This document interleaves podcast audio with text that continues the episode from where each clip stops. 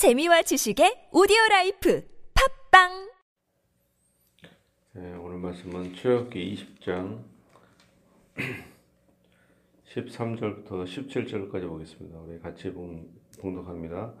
살인하지 말라, 간음하지 말라, 도둑질하지 말라, 네 이웃에 대하여 거짓 증거하지 말라, 네 이웃의 집을 탐내지 말라, 네 이웃의 아내나 그의 남종이나 그의 여종이나 그의 소나 그의 낙이나 물론 내 이웃의 소유를 탐내지 말라. 아멘. 네, 십계명을 보고 있습니다. 살인하지 말라. 예, 계명은 상당히 그냥 한자 한자 이렇게 딱 이렇게 지나가죠. 그렇지만 여기에는 심오한 뜻이 다 포함되어 있다.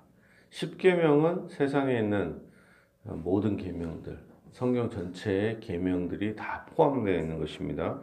이 십계명을 두 가지로 압축하면 하나님 사랑과 이웃 사랑으로 되어 있습니다. 자, 그런데 적극적인 명령은 인간들끼리의 이웃을 사랑하는 적극적인 명령은 주로 딱 한 개, 부모를 공경하라. 적극적인 거죠. 그거 외에는 다 하지 말라, 하지 말라, 하지 말라는 거예요. 하지 말라. 자, 이게 어, 계명을 생각할 때 뭐뭐 해라 그러면은 어떤 것은 하지 말아야 되는 게 있겠죠. 부모 네 부모를 공경하라 하지만 그러면 반대로 부모에게 하지 말아야 될 또 행동들이 있는 거죠. 뭐뭐뭐뭐는 하지 마라. 마찬가지로 살인하지 마라. 내용에는 이웃을 사랑, 살인하지 마라. 그렇게만 딱 되고 끝나는 것이냐? 살인만 안 하면 되냐? 그거는 뭐예요? 구타도 하지 말아야 되고, 정신적인 폭력도 행하지 말아야 되고, 이것이 포함되는 것입니다. 뿐만 아니라 다른 사람이 고난을 당하고 어려운 생명의 위협을 느낄 때가 있잖아요. 정신적으로. 그 외에 구타에 이어 여러 가지 위험이 있을 거 아닙니까? 거기서 냅두는 거, 알면서도. 그러면 그게 살인하지 말라는 것에 난 살인만 안 하면 된다. 그럼 끝인가요? 그렇지 않다. 적극적으로 돕는 것을 포함하는 게 바로 이 살인하지 말라는 거에 해당되는 것입니다. 그러니까 이게 계명을 생각할 때 반대로도 생각해야 되는 것이 율법을 대할 때의 기본적인 해석법입니다. 왜 살인을 하면 안 됩니까? 바로 인간은 하나님의 형상과 모양대로 창조되었기 때문에 그렇습니다. 그래서 그렇기 때문에 기독교인들의 만큼 인권을 중시하는 데가 없죠. 오늘날의 뭐 인권위원회 뭐 하면은 반기독교적이에요. 마치 기독교는 인권이 없는 것처럼. 그렇잖아요. 상당히 희한한 일이죠. 마치 자기들이 인권이고 그리고 뭐 민주 그러면 우리나라는 기독교는 뭐 반민주고 뭐 다 뭐 수구 기독교고 근데 참 거꾸로 된 거죠. 우리나라만 와서 다 이상하게 변질되는데 그런 게 아닙니다. 예, 예전에 공산주의라든가 어느 나라들은 이렇게 됐습니다. 장애인이 태어나요. 그럼 장애인을 그냥 죽여버립니다. 왜? 사회에 필요가 없으니까. 그런 데가 있어요. 그런데 기독교는 그래요. 장애인들조차도 하나님의 형상과 모양대로 창조되었기 때문에, 만들어졌기 때문에 함부로 죽일 수가 없다. 왜? 하나님의 형상과 모양대로. 그래서 기독교가 낙태라든가 이런 것을 금지하는 이유가 뭐예요? 아이조차도 불륜에 의하든 뭐 어떤 것에 의해서 아이가 난다 하더라도 그 아이는 하나님의 형상과 모양대로 창조된 아이다. 라는 것입니다. 그럼 우리가 어제 배운 것처럼 한 영혼을 실족하게 한다면 하나님의 형상을 건드리는 것이기 때문에 이것은 하나님에 대한 도전인 것입니다. 이것은 기독교인들만 죽이지 않으면 된다. 게 아니라 불신자를 포함한 모든 사람을 다 포함하는 것입니다. 또한 이것은 살인하지 말라는 것은 외적인 육체적인 것뿐만 아니라 이 죽이지 않는 것만 아니라 모든 고, 구타라든가 폭력이라든가 그런 것을 다 포함하는 이 포함하는 이걸 그래서 이런 것을 대유법이라고 합니다. 그 모든 것을 다 포함하는 말이지 그냥 죽이지만 않고 그냥 뭐 상해를 해도 되고 폭력을 해도 되냐 그거 아닙니다. 남에게 해를 끼치는 그것은 되지 않는다. 정신적인 폭력이나 고문 우리 그럴 수 있잖아요. 정신적으로 엄청 괴롭히는 거. 교회 안에서도 그럴 수가 있어요. 교회 안에서도 내, 나, 나로 인해서 내가 다른 사람을 괴롭히는 거예요. 정신적으로. 그러면 실제로는 뭐예요? 살인하는 행위다. 교회에서 최소한 어떤 뭐 봉사나 이런 것도 필요하죠. 그러나 최소한 다른 사람을 괴롭히질 말아야 되지 않겠습니까? 전도는 못하더라도. 근데 우리가 중직자가 그렇게 될 수가 있어요. 자기의 열심으로 인해서 열심을 내다 보면 어쩌면 자기의 방법이 생겨요. 내 방법. 내 방법은 이렇게 해야 돼. 근데 다른 사람이 저렇게 하네? 그럼 그거에 대해서 뭐 화를 내요. 그러면 근데 그 사람은 상처를 받을 수가 있는. 다른 방법으로 해, 할 수도 있잖아요. 근데 그거에 대해서 화가 나는 거예요. 내, 나는 이렇게 했고 이렇게 겨우 배웠는데 어떻게 내 말에 순종하지 않냐. 저런 방법을 하지. 그리고 승질을 내고 그럼 어때요? 그 사람이 교회를 떠나. 교회가 교회를 왜 떠나냐면 일하다가 일하다가 이게 참 슬픈 일이죠. 뭔가를 같이 뭔가 하나님의 일을 하다가 떠나. 이그참 이게 얼마나 슬픈 일입니까? 우리가 최소한 교회 일을 하나님의 영광을 위해서 그 다른 사람의 이익을 위해서 하는 건데 한마디로 그런 거 있잖아요. 먹고 살자기 먹고 살기 위해서 같이 하는 건데 이게 서로 떠난다, 헤어진다. 그럼 얼마나 슬픈 일이에요. 그런 일이 있어서는 안 된다. 여기에는 누구와도 불화하지 말라는 것도 포함되는 것입니다. 그래서 하나님께 제, 예물을 재단에 드리려고 하거든 우리 형제에게 불화하는 일이 원망 들을 만한 일이 있는 줄 생각나거든 재단에다가 예물을 놓고 먼저 가서 형제와 화목하고 나서 예물을 드리라.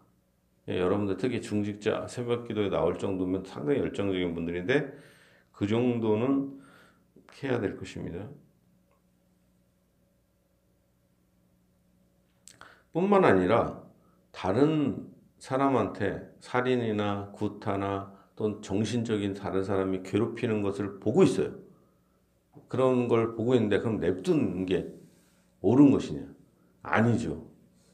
그 사람의 연약한 사람의 친구가 되어주고 그 사람을 다른 사람들로부터 구해주는 것. 그것이 바로 이 살인하지 말라는 것에 포함되는 것입니다. 제가 대학 다닐 때, 다닐 때, 그, 일본사 교수가 있었는데 이 사람은 일본 동경대 박사 과정을 마쳤어요. 근데 자기가, 자기 아들이, 아들이 거기 초등학교를 다녔을 거 아닙니까? 초등학교를 다녔는데 어떤 아이를 애들이 막 왕따를 시키고 괴롭히는 거예요. 힘센 애가 다른 애들을 괴롭히니까 다른 애들이 같이 괴롭힌다거나 그냥 냅두는 거예요. 못 본 척하고. 그리고 그 아들이 딱 물리쳐 준 거예요. 그 걔가 영웅이 된 거예요. 그러니까 왜 그러면서 그 아들이 하는 말이 일본 애들은 의리가 없다. 이렇게 얘기를 했다는 거예요. 의리가 없다. 그러니까 연약한 자를 보면 가서 좀 도와주고 해야 되는데 같이 괴롭힌다거나 방관을 한단 말이에요. 그러면 그래서 자기가 그 도와줬는데 그것이 이제 다 대단한 행위가 되는 거예요. 영웅적인 행위. 그러면서 일본 애들은 참 의리가 없는 것 같아요. 이렇게 그러니까 그만큼 다른 사람을 돕는 것. 그러니까 안 주고 안 받기. 그런 게 딱 일본 사람들에게 배어 있는 거예요. 다른 사람에게 안 피해주고 서로 피해를 주지 말자. 적당한 거리. 물론 다 이유가 있겠죠. 역사적으로. 그런 게 아니다. 안 주고 안 받기가 아니라 적극적으로 선한 사마리아인이 돼서 다른 사람을 적극적으로 도와야 될 것입니다. 아니, 길 가다가 아무 나와 상관이 없는 사람 아니에요. 이웃도 같지도 않아. 그냥 어떤 길을 가야 돼. 아, 나가 아무 상관이 없는 사람인데 그 사람을 도와줘야 된다. 그게 바로 우리 기독교인의 정신입니다. 근데 이제 기독교인들은 한 발 더 나아가서 어떤 고난을 각오해야 되냐면 도와줬어요. 근데 그 도와주는 행위를 인해서 어때요? 자기가 고난받는 거. 그것도 각오를 해야 되는 게 기독교인의 의무인 것입니다. 선을 행했는데 감사하다는 걸 받지를 못하고 오히려 오해를 받고 자기가 어려움을 당하는 거. 그게 바로 기독교인의 운명인 것입니다. 그러니까 요즘 그런 사람이 어디 있어요? 그래서 마태복음 5장 22절에 말합니다.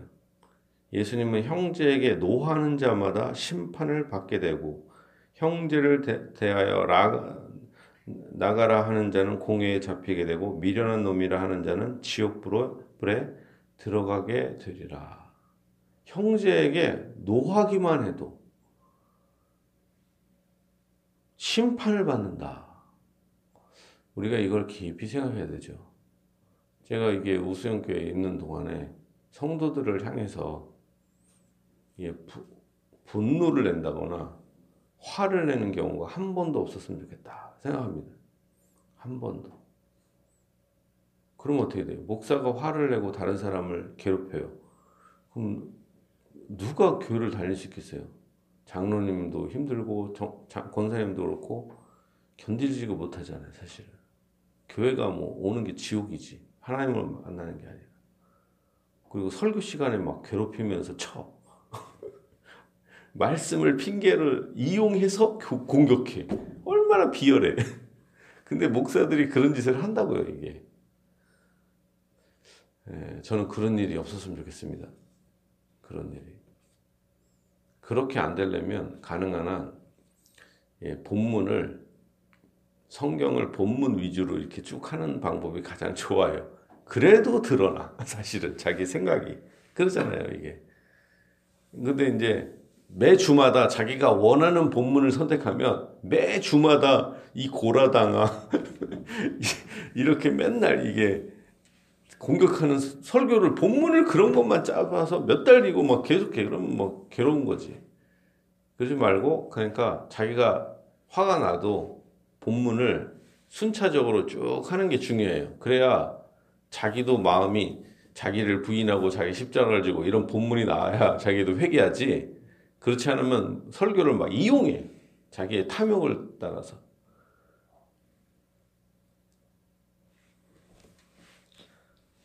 우리가 또 요한 1서에도 나옵니다. 그 형제를 미워하는 자마다 살인하는 자니.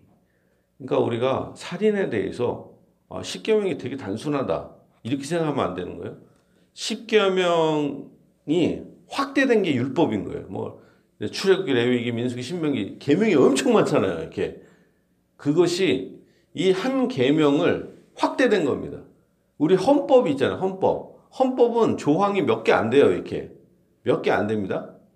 근데 그 조항을 음, 안에 수많은 법, 민법, 형법, 수많은 법들이 다 거기에 포함되는 거예요. 그래서 그 헌법 한 줄, 한 줄에 형법이 만들어지고 형법의 밑에 법이 형법이라는 게 있어요. 그럼 형법 밑에 형법, 규칙, 뭐, 뭐, 시행 규칙, 뭐, 뭐 있고 계속 뭔가 붙어요. 판례. 그래갖고 이게 한 줄에 이렇게 쫙 하위법들이 막 붙어 나가거든요. 그 다음에 이제 지방자치법, 그래갖고 지방자치 조례, 뭐, 규칙, 뭐, 시, 뭐, 별의별 게 다 있는데, 뭐예요? 최상위법이 바로 이 십계명인 것입니다. 십계명. 그러니까 십, 뭐 살인하지 말라. 바리새인과 서기관들은 살인하지 말라.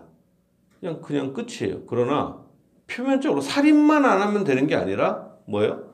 다른 사람의 정신적인 고통이나 육체적인 고통, 그리고 다른 사람이 어려움을 당했을 때 적극적으로 돕는 것까지 포함하는 것이다. 라는 것입니다. 적극적으로 포함하는 것이고 마음의 미움까지도 없애는 거. 그리고 구약 성경에 보면은 신약 성경에 갑자기 예수님이 나타나셔서 원수를 사랑하라 이렇게 얘기하시잖아요. 그럼 구약식 성경에는 없냐? 있어요 이게 있단 말이에요. 그러나 이 바리새인과 서기관들은 마치 그 계명이 없는 것처럼 그래 그들은 가르칠 때 어떻게 가르쳐요? 원수는 미워하고 이웃은 사랑하라. 아 그게 무슨 계명이에요? 이웃도 뭐요? 이웃 중에도 원수가 있을 거 아니야. 네? 그러면 미워하고 이웃 자기가 자기가 사랑하고 싶은 사람만 사랑하면 그게 무슨 계명이에요? 계명은 하기 싫은 것도 해야 되는 게 계명이지. 그러니까 바리새인과 서기관들은 성경을 자기들 마음대로 해석을 하려고 하는 경우가 있어요. 목사들은 목사들도 그래요. 자기가 하는 것은 다 오라. 그리고 다른 사람은 괴롭혀. 그런 사람이 얼마나 많아요. 자기가 하는 거는 탐욕이 아니고 다른 사람을 향해서는 뭐 이렇게 정죄하고 비판하고 얼마나 그럴 수 있어요. 자기는 다른 사람을 막 미워해. 막 그러면서 제가 부목사로 했던 어떤 교회 담임 목사는 항상 말할 때 이런 얘기를 했어요. 사람이 교회 다니는 사람이 제일 중요한 것 중에 하나 어떤 일꾼을 뽑아야 돼. 인간관계가 좋은 사람을 중직자나 이런 걸 뽑아야 된대. 인간관계. 그 인간관계를 엄청 강조하는 거예요. 한 번은 이제 부목사들도 그 교회는 다 당에 참석해요. 인간관계 뭐 얘기하니까 그 장로님 중에 하나 한 명이 딱 그러는 거 한 분이 인간관계가 제일 안, 안 되는 분이 바로 목사님이라고. 왜 그래요? 자기에게 잘해주는 사람이 인간관계가 좋은 거예요. 그리고 자기에게 쓴소리하고 올바른 말을 하는 사람이 인간관계 나쁜 사람인 거예요. 저도 거기서 잘렸죠. 왜? 저는 그 목사님을 존경했어요, 진짜. 그렇기 때문에 문제점들을, 어려운 문제점들을 보고하고 이걸 해결하려고 엄청 노력했어요. 구역장이라든가 장로님들이 얘기하는 거를 적극적으로. 근데 거기에 간신 부목사들이 있는 거예요. 맨날 좋은 얘기만 하고. 그리고 제가 있던 구역은 반란 구역이라는 거야. 이게 말도 안 되는. 반란 구역이 어디서 반란 구역이. 목사님을 대적하는 반란 구역이래. 와, 그리고 제 구역이 반란 구역이 됐어. 어떻게 그런 생각을 하지? 그래 그 큰 교회가 쪼개진 거예요. 그 간신들 때문에. 그 분노를 참을 수가 없어요. 이 개 땡땡들 아주 그냥, 이 지옥 자식들 아주 그냥, 결국엔 교회가 쪼개지고, 깡패들 동원해서 서로 싸우고, 피 흘리고, 아, 정말, 그 부목사 나부랭이들 진짜, 아, 정말, 어떻습니까? 물론 저도 미워하나요? 이런 거는 좀 미워하는 게 인간적인 미움과는 좀 다른 겁니다, 이게. 자, 우리가 이렇게 미워하는 거는 어떻게 됩니까? 살인하는 것이다. 형제를 미워하면 안 된다. 형제를 사랑해야 된다.